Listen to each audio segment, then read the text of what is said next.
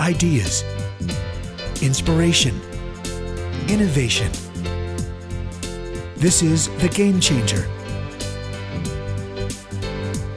And now here's your host, Chicke Fitzgerald.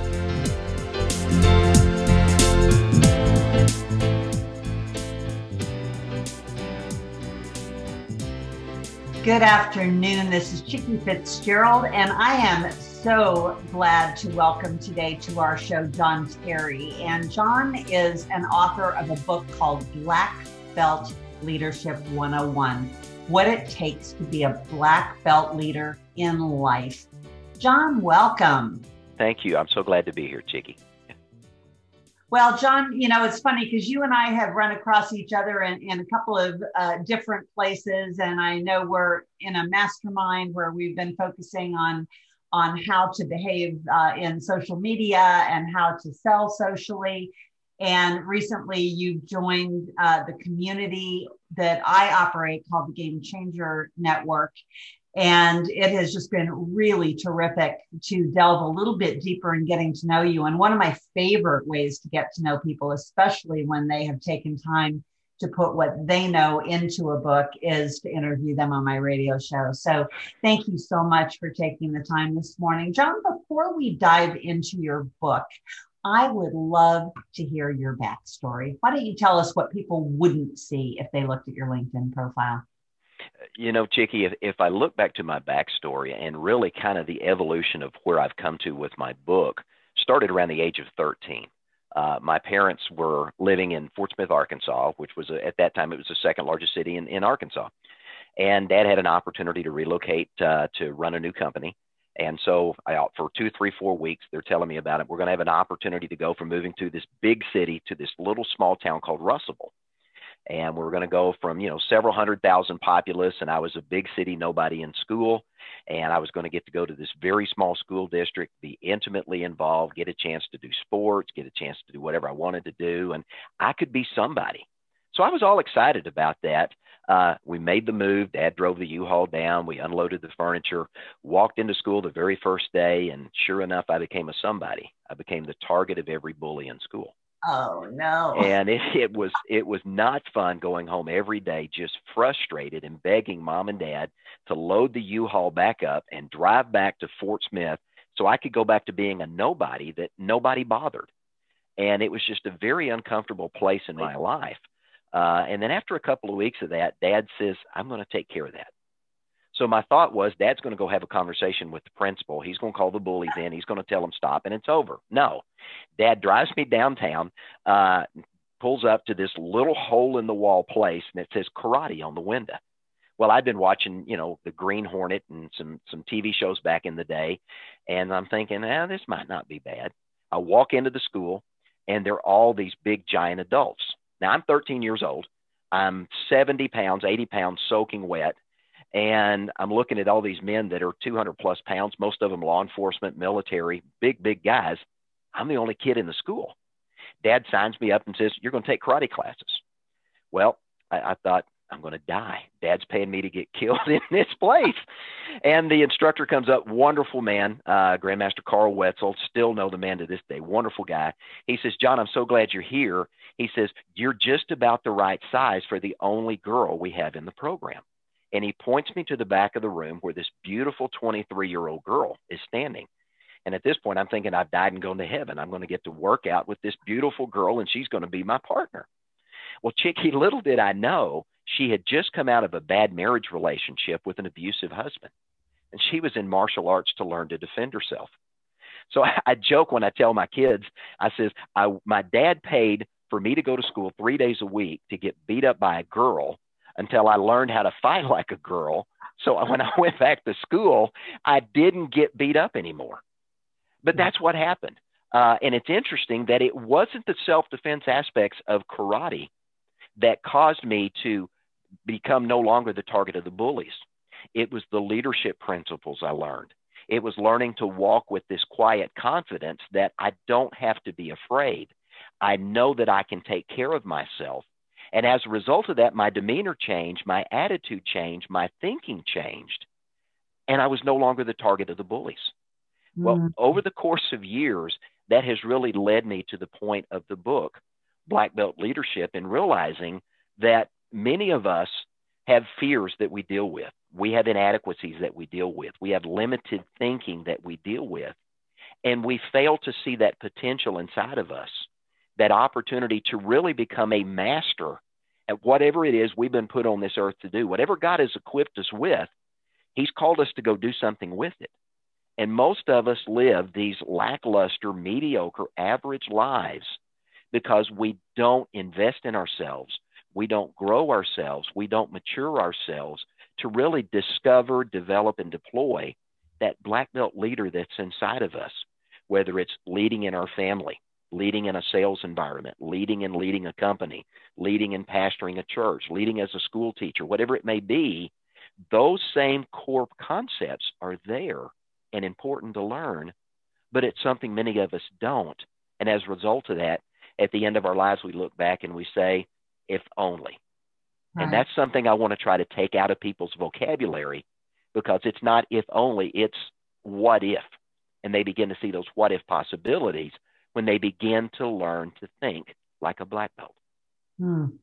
Well, I love that story. And having moved around a lot when I was young, now I didn't have the bully aspect of it, but uh, I also happened to be a pastor's kid. And so that had its own stigma. And, yes, you know, I just, I wasn't accepted into, you know, the popular kids groups. So that was uh, something that I had to get over. So, so fast forward, you you graduated from high school did you go on to college? Did you go uh, directly into the work environment? Tell us about that phase. You know, I actually went into college. And when I went into college, it was interesting in terms of what I was doing there. Um, you know, I went to college for a couple of years. I was bored uh, because, you know, when I got to college, I'm thinking, I've already done this in high school. I don't have to go back and do all these basics again. Uh, I wanted to be a doctor till I flunked chemistry. And then I thought, well, I'll be, and because my grandfather was a doctor, but he was also a lawyer. Uh, long story there uh, that I won't tell in this in this episode. I thought, well, I'll just go be a lawyer. And I started going through that and got into a lot of the political science things that were there, and politics just didn't care for that. So I said, I'm going to leave and I'm going to go work. I don't need an education. So I went into the workaday world, worked for a period of time, and I realized if I want to be truly successful, I've got to continue to invest and grow myself. And one of the ways I did that was to go back to school, focused on what I was passionate about, and that was business and learning the, the concepts of being an entrepreneur. So I got the basics of business and studying business management and business marketing.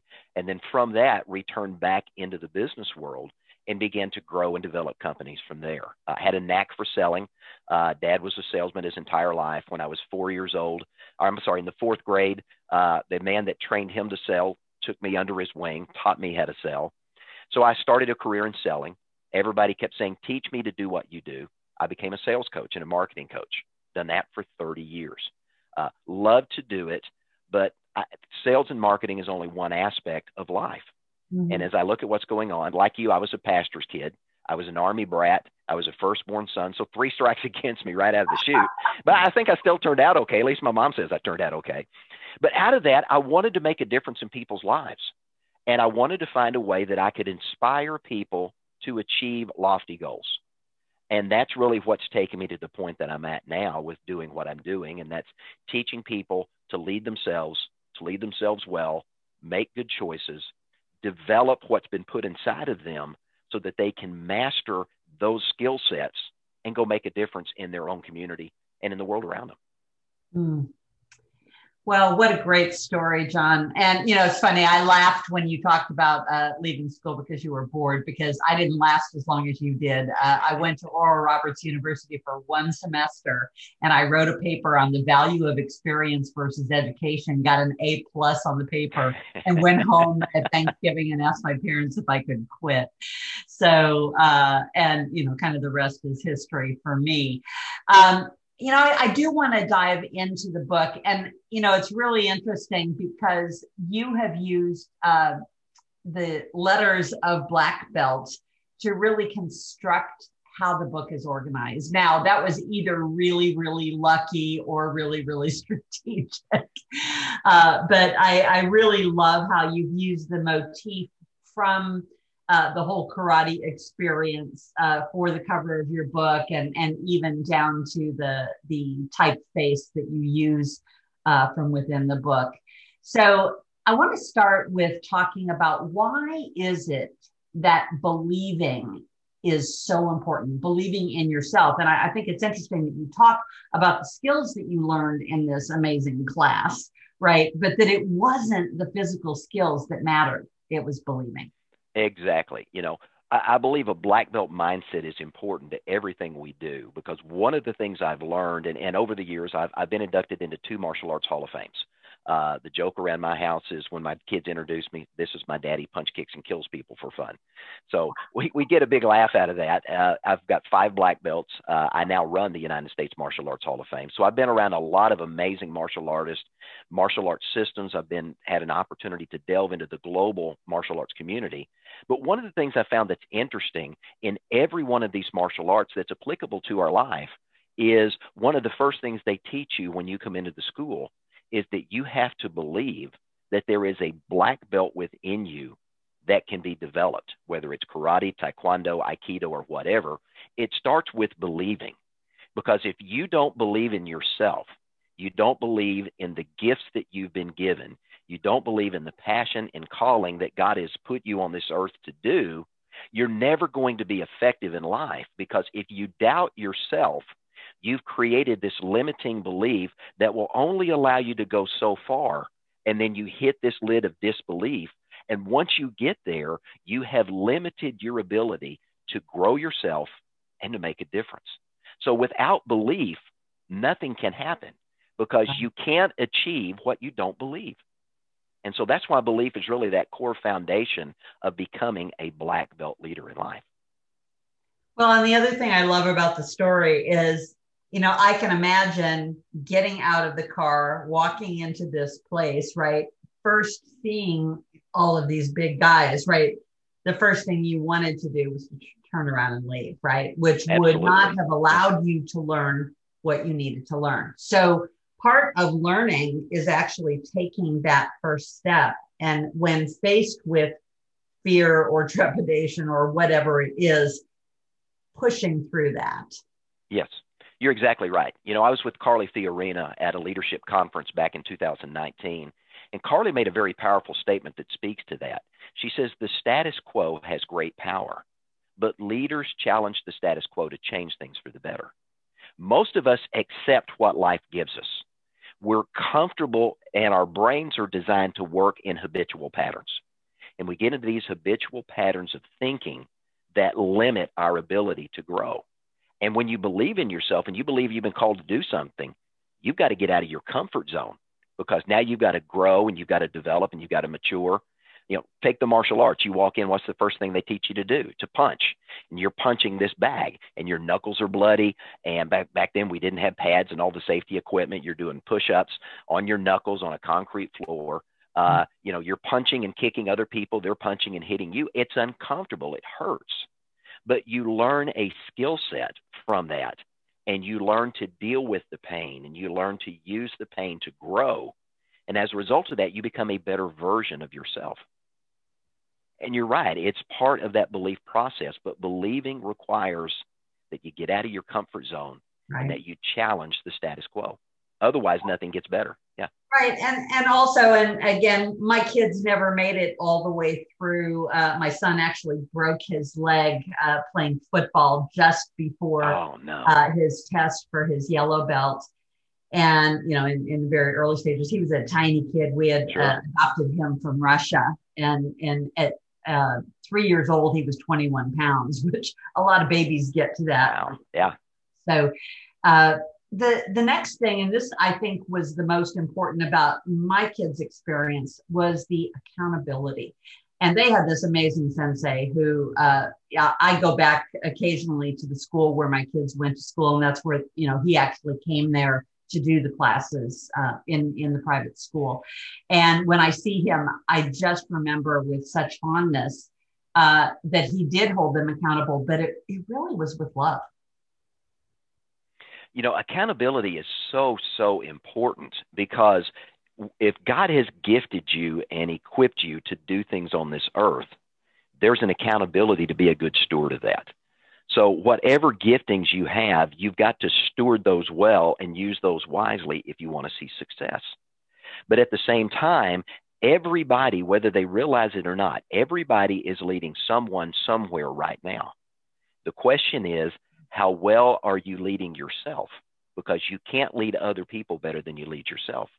So there's an accountability first to yourself, your gifts, your passage, and your calling.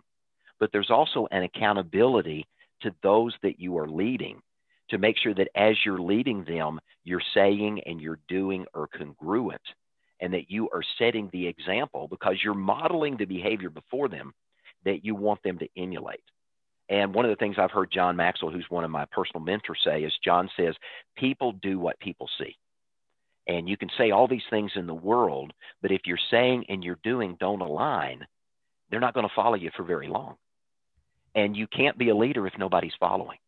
Right. And if you're not accountable to what you've been put on this earth to do, accountable to the process and the goal that you've set to see it be achieved, and accountable to the people that are helping you get there, at some point they're going to walk away and you find yourself alone.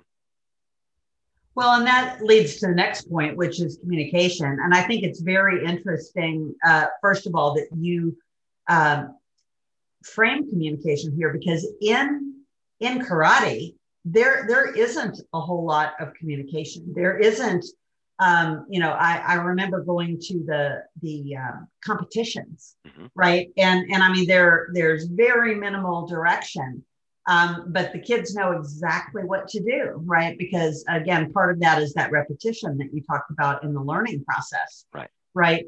But I want to hone in on one of the things that you just said about accountability and leadership, and that is that people see your behavior before they hear what you say, and they're not going to listen to you if there's incongruence in that. You're exactly right. And and so communication isn't just talking. I just got finished teaching a 3-day course on engagement and so many people think that that one way voice that we have when we're you know trying to get people to buy from us on you know whether it's linkedin or or even within our own community uh, we try to get to the point with people that people are going to gravitate toward you not because of your expertise. I mean, yeah, that that's important, but if they don't see you model a behavior that they want to emulate, and and communication is where the hearts can really connect. It's not that I've heard right. you, right? Your your stuff can fly right through my ears.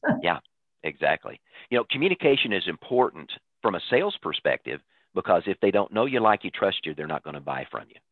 But from a leadership perspective, communication has various formats. And when I teach communication uh, to individuals and organizations, I, I go back to something my mom told me, and actually my grandfather told me, and my mom echoed that for years. Is he said, "Son, God gave you one mouth and two ears. That means you should listen twice as much as you speak."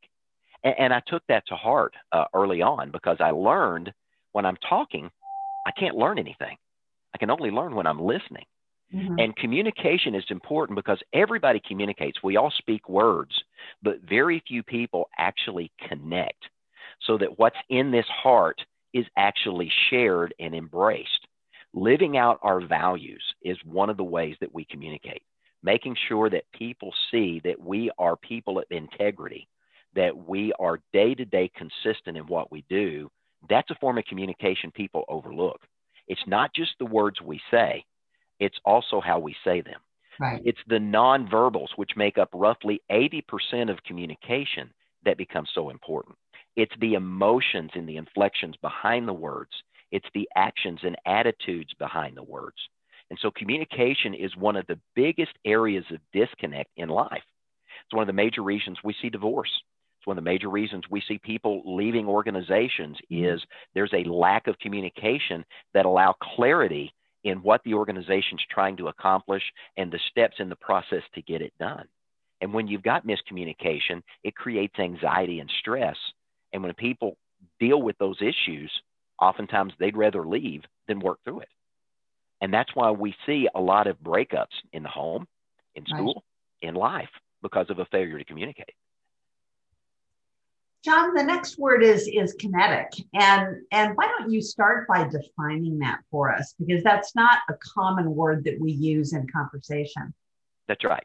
You know, when I talk about kinetic, when it comes to being a leader, the word kinetic means something that is in motion. You know, if we go back to Newton's laws that we learned in school, you had potential energy, which if you wind up a clock and that spring is wound up, it's tight. But until that clock starts ticking, that energy is not released. And when that energy is released, it's what we call kinetic energy. Mm-hmm. I can start a car and the engine's running. That's potential energy. But until I put the car in gear and I give it the gas, I'm not moving forward. That's kinetic energy. Leaders are people of action. You can't lead sitting on your butt. You have to lead by being out in front of people and showing them where to go.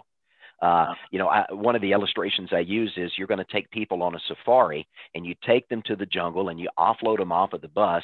You hand them a machete and you point into the woods and you say, the temple that you guys want to go visit in these ruins are that way about five miles. Have fun. That's not being a leader. That's be right. that's you know there's no kinetic action there.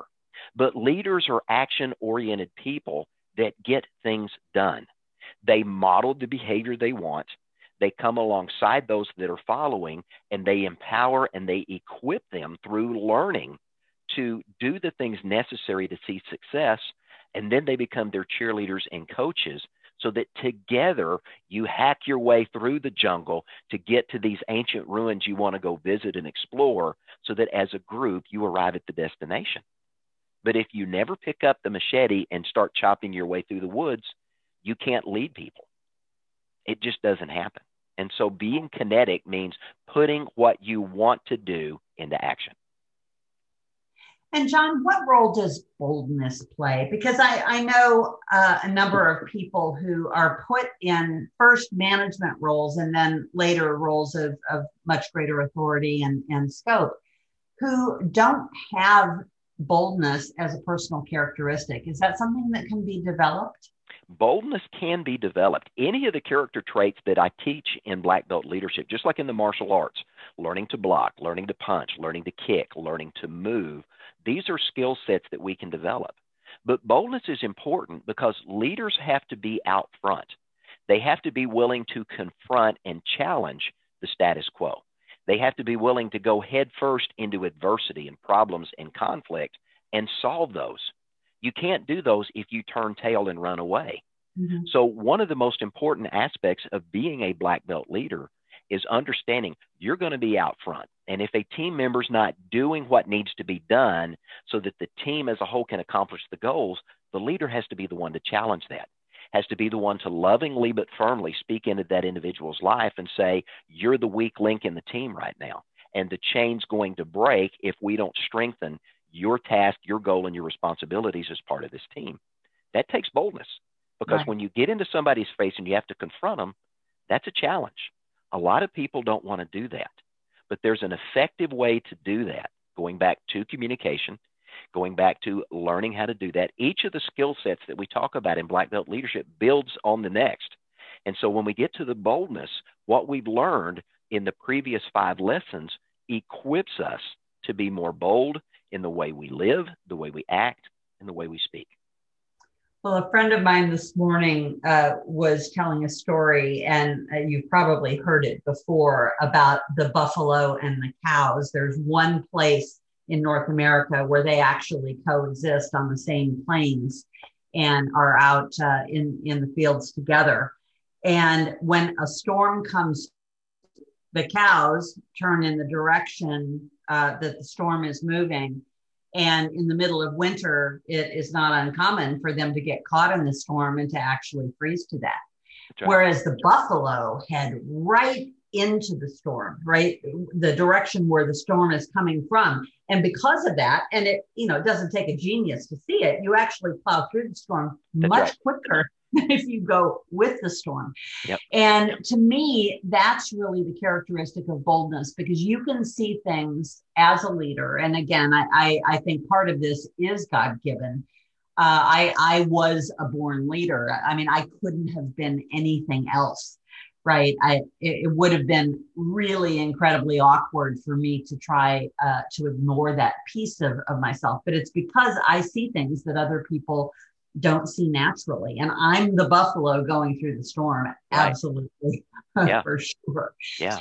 So, so then how do you equip the people on your team and and do you have to take them back through this same process as you as a leader really begins to get these leadership 101 skills under your belt you know chicke when you think about equipping your people that's the role of a leader a role of a leader is to work himself or herself out of a job by equipping those that are on their team and empowering them to lead and so part of that process is going back and teaching them what you've learned. The role of a leader is to take everything that's in his or her head and in his or her heart and the life experience that they've had, the successes, the failures, and the lessons learned from both, and to equip those into the team that they're leading because it empowers those team members by equipping them with life experience that they can learn from without having to go through and making the mistakes on their own. And as a result of that, they get a head start in being more successful. So I have an opportunity when I sit down to teach people leadership. I get an opportunity for them to not only learn what I've learned, but what I've learned from men like my dad, men from John Maxwell, men from Wayne Nance, other leaders that have spoken into my life over the years and have really shared with me their learning experience, their life experience.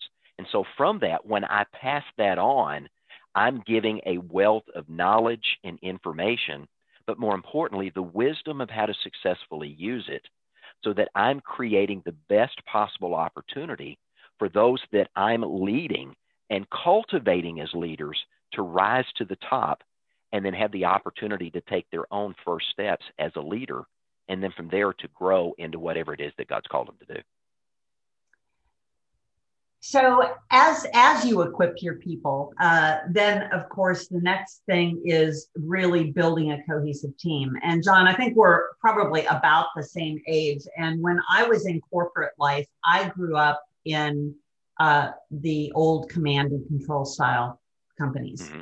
really really bright people at the top I, I, was at american airlines for many years when bob crandall uh, was was the ceo um, but the whole definition of loyalty was, you know, being loyal to that leader, right? Right. And and while I I have no doubt that Bob Crandall in his heart really wanted to care about his people, that's not how it was uh, communicated. So loyalty was a, a one way street. Command and control. I'm I'm smart. I'm the leader. I'm I'm this person uh, you're loyal to me in everything you do. You do what I say, not what I do, right? All of those things that completely counteract everything that you have talked about up to date. So, talk to me about the new vision of loyalty and how loyalty fits into Leadership 101. Absolutely, Chicke. You know, when we think about loyalty, when it relates to leadership, loyalty is bidirectional and actually it's multi-directional because we think of and we've learned from you know typical business 101 that you learn in college is that there's a hierarchy and everybody answers to the one above them. And so that's understood. We answer to our parents as kids. We answer to our school teachers. We answer to our professors. That part is a learned behavior. But where leaders make a difference is they understand that loyalty goes not only to those above you Loyalty goes to your peers that are at the same level that you are. And loyalty also goes to those that you're leading. And so it's important when we think about loyalty is to understand going back to what we've talked about in building up to this point is that I have an obligation and responsibility to make sure that the people that I'm leading have everything they need so that they can individually see success and that corporately we can see success. I have a responsibility to those that are on the same level I am to come alongside and help them become a better version of themselves by sharing my talents and abilities. But I also have a loyalty to the individuals, the men and women that have spoken into my life and mm-hmm. continue to speak into my life to shepherd what they've told me, not to abuse that or use that for my own personal gain to the detriment of others, but to be true to the values and principles and non negotiables in their lives at every level of every relationship. And a good leader doesn't have to have a title. I love Mark Sanborn's book, You Don't Need a Title to Be a Leader. And that's true. And a leader can lead in a 360 environment. You can lead those that are above you if they're lacking in a skill set that you have. You can lead those that are on the same level for the same reason. And you're leading those that are following you because they haven't yet learned to do what you do, to say what you say, and to know what you know. And so there's an obligation there to make sure that those values and that you're being truthful and genuine at every level of the relationship. So we've talked about learning, right, and and stepping into that environment where we can learn and and believing actually, which has to precede that. You have to believe that you can actually accomplish it. Being accountable, communicating, having this kinetic energy that that actually demonstrates what it is that we know, and then boldness, equipping, and loyalty. How does all this play into transformation? Because without the ability to transform the area around you, uh, the business impact, uh, the people. And I love that, you know, making your people into a better version of themselves as well as yourself. That's right. right? Where does transformation play in all of this? You know, transformation is the next to last trait. And, you know, if you have an opportunity and you look through my book, I talk about black belt. And there's one other trait we'll touch on after transformation, Chicke. But transformation really begins to happen as you apply these principles, these concepts that we've talked about. As you learn to believe, you begin to open your eyes to see possibilities that were always there, but you mm-hmm. didn't know how to seize them. Then we start learning how to capitalize on those and to do something different in our lives. That transforms us. From there, we understand the accountability aspect of that, that we have to be accountable to what we're learning.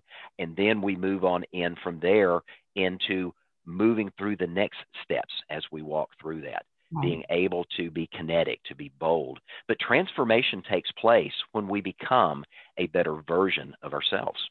And as we do that and we equip our team, think, for example, a corporation. If I'm working in a business and I'm teaching these concepts, and all of a sudden, everybody begins to believe in themselves. They begin to learn new things and new and innovative ways of doing things. They begin to apply those things. They become accountable and loyal to each other. Guess what happens? Productivity increases. Interactivity among the team gets better. New and innovative ways to create a better outcome, to reduce costs, to improve efficiencies. All of those things begin to be revealed as the team comes together. And that's where transformation takes place. You know, I love Ray Kroc, who was the brain trust behind McDonald's. And one of the things that Ray said years ago uh, that it just really stuck with me was he said, as long as you're green, you're growing. But once you're ripe, you start to rot. now, think about that. Nobody wants to work with a rotten leader. Right. But if we're not continually staying rooted in these principles that we've talked about, we can't continue to transform. And if you think about a tomato, once it gets to the point that it's fully grown and it cuts off receiving nutrients from the ground, growing, learning, maturing, and expanding, it falls off the vine. Right. And it begins to turn into this black, nasty, horrible thing that nobody wants to eat. So that transformation process is what I like to say becoming a better version of yourself every single day.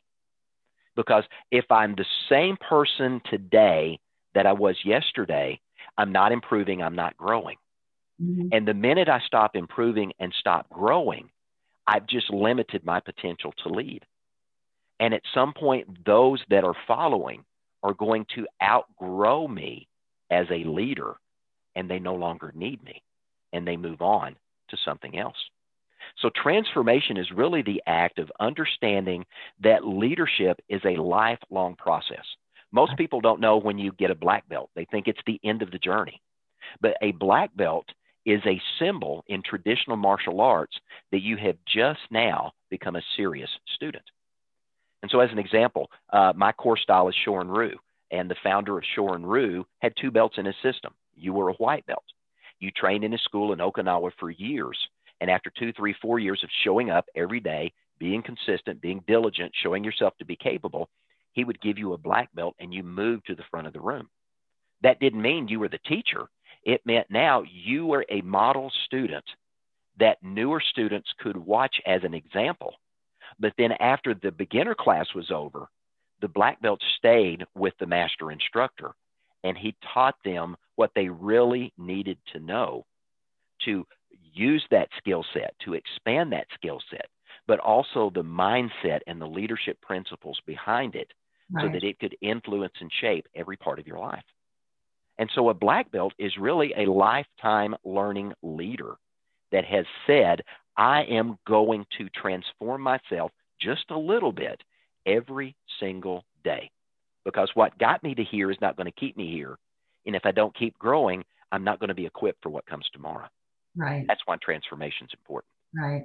And so the last characteristic is leadership. Right? Is leadership. And it's actually a term in the Japanese called mushin. Now, mushin is a term that means no mind. And in the martial arts, when you would begin to learn and you would come in and somebody would try to hit you on the head, you had to think, I've got to block, I've got to block, I've got to punch, I've got to kick. Well, after a period of time, you begin to internalize these skills so that you begin to see before it happens somebody's getting ready to throw a punch, somebody's getting ready to go throw a kick. You don't have to think, you just do. And so, as we learn these nine character traits in our lives and we begin to transform, all of a sudden, Chicke, you don't have to stop and say, well, what would a leader say in this scenario? Because you've learned over time to speak like a leader. What would a leader do in this scenario? You don't have to ask that question because you've learned what leaders do, because you've learned, you've found a group of mentors that can speak into your life to help continue to equip and train you. Well, how would a leader act? What would a leader's attitude be? Those things you don't think about because they literally become who you are. One of the greatest examples I saw that was Bruce Lee. And Bruce tells a story, and you can go out and find it on YouTube, where he talks about a cup and a pitcher. He says, if you take water and you pour it in a cup, it becomes the cup.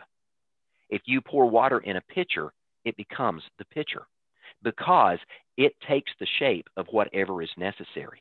It knows instinctively what to do. Leadership is the same way. And as we go through this transformational process, it becomes a part of our thinking, it becomes a part of our DNA, it becomes who we are, what we do, and how we live our lives. And at that point, we truly become a black belt leader who lives life with black belt excellence. Well, thank you so, so much, John, for sharing your story and, and for being transparent in that. Uh, that that's a really important part of communication and leadership in my book. And I, I really love uh, the simplicity of how you present this information because anyone can can sit back and say, yep, that's the kind of leader I want to be. And it's actually achievable when you take a look at, at how you've laid it out. So thank you so much. Again, we have been talking to John Terry, and he is the author of Black Belt Leadership 101 What It Takes to Be a Black Belt Leader in Life. John, if folks want to follow you or they want to contact you, how can they get in touch with you? Chicke, the easiest way to get a hold of me is to go to my website, beablackbeltleader.com. They can connect with me there and get access to all my social media. They can access my leadership blog, everything that's there. One site, beablackbeltleader.com. Wonderful. Well, John, again, thank you so much. And for those of you who've been listening today, we have been talking about an aspect of leadership that will change your game. And, and that is really uh, beginning with the simplicity uh, of the principles that John learned uh, very early in life in, in uh, taking on the martial arts and has transformed his own leadership and teaching style. So, uh, encourage you to go out and get the book, Black Belt Leadership 101, and uh, join us again for another session of The Game Changer next Friday. Thanks, John. Chicke, thank you for the invitation. Perfect. You've been listening to The Game Changer Ideas, Inspiration, Innovation with Chicke Fitzgerald.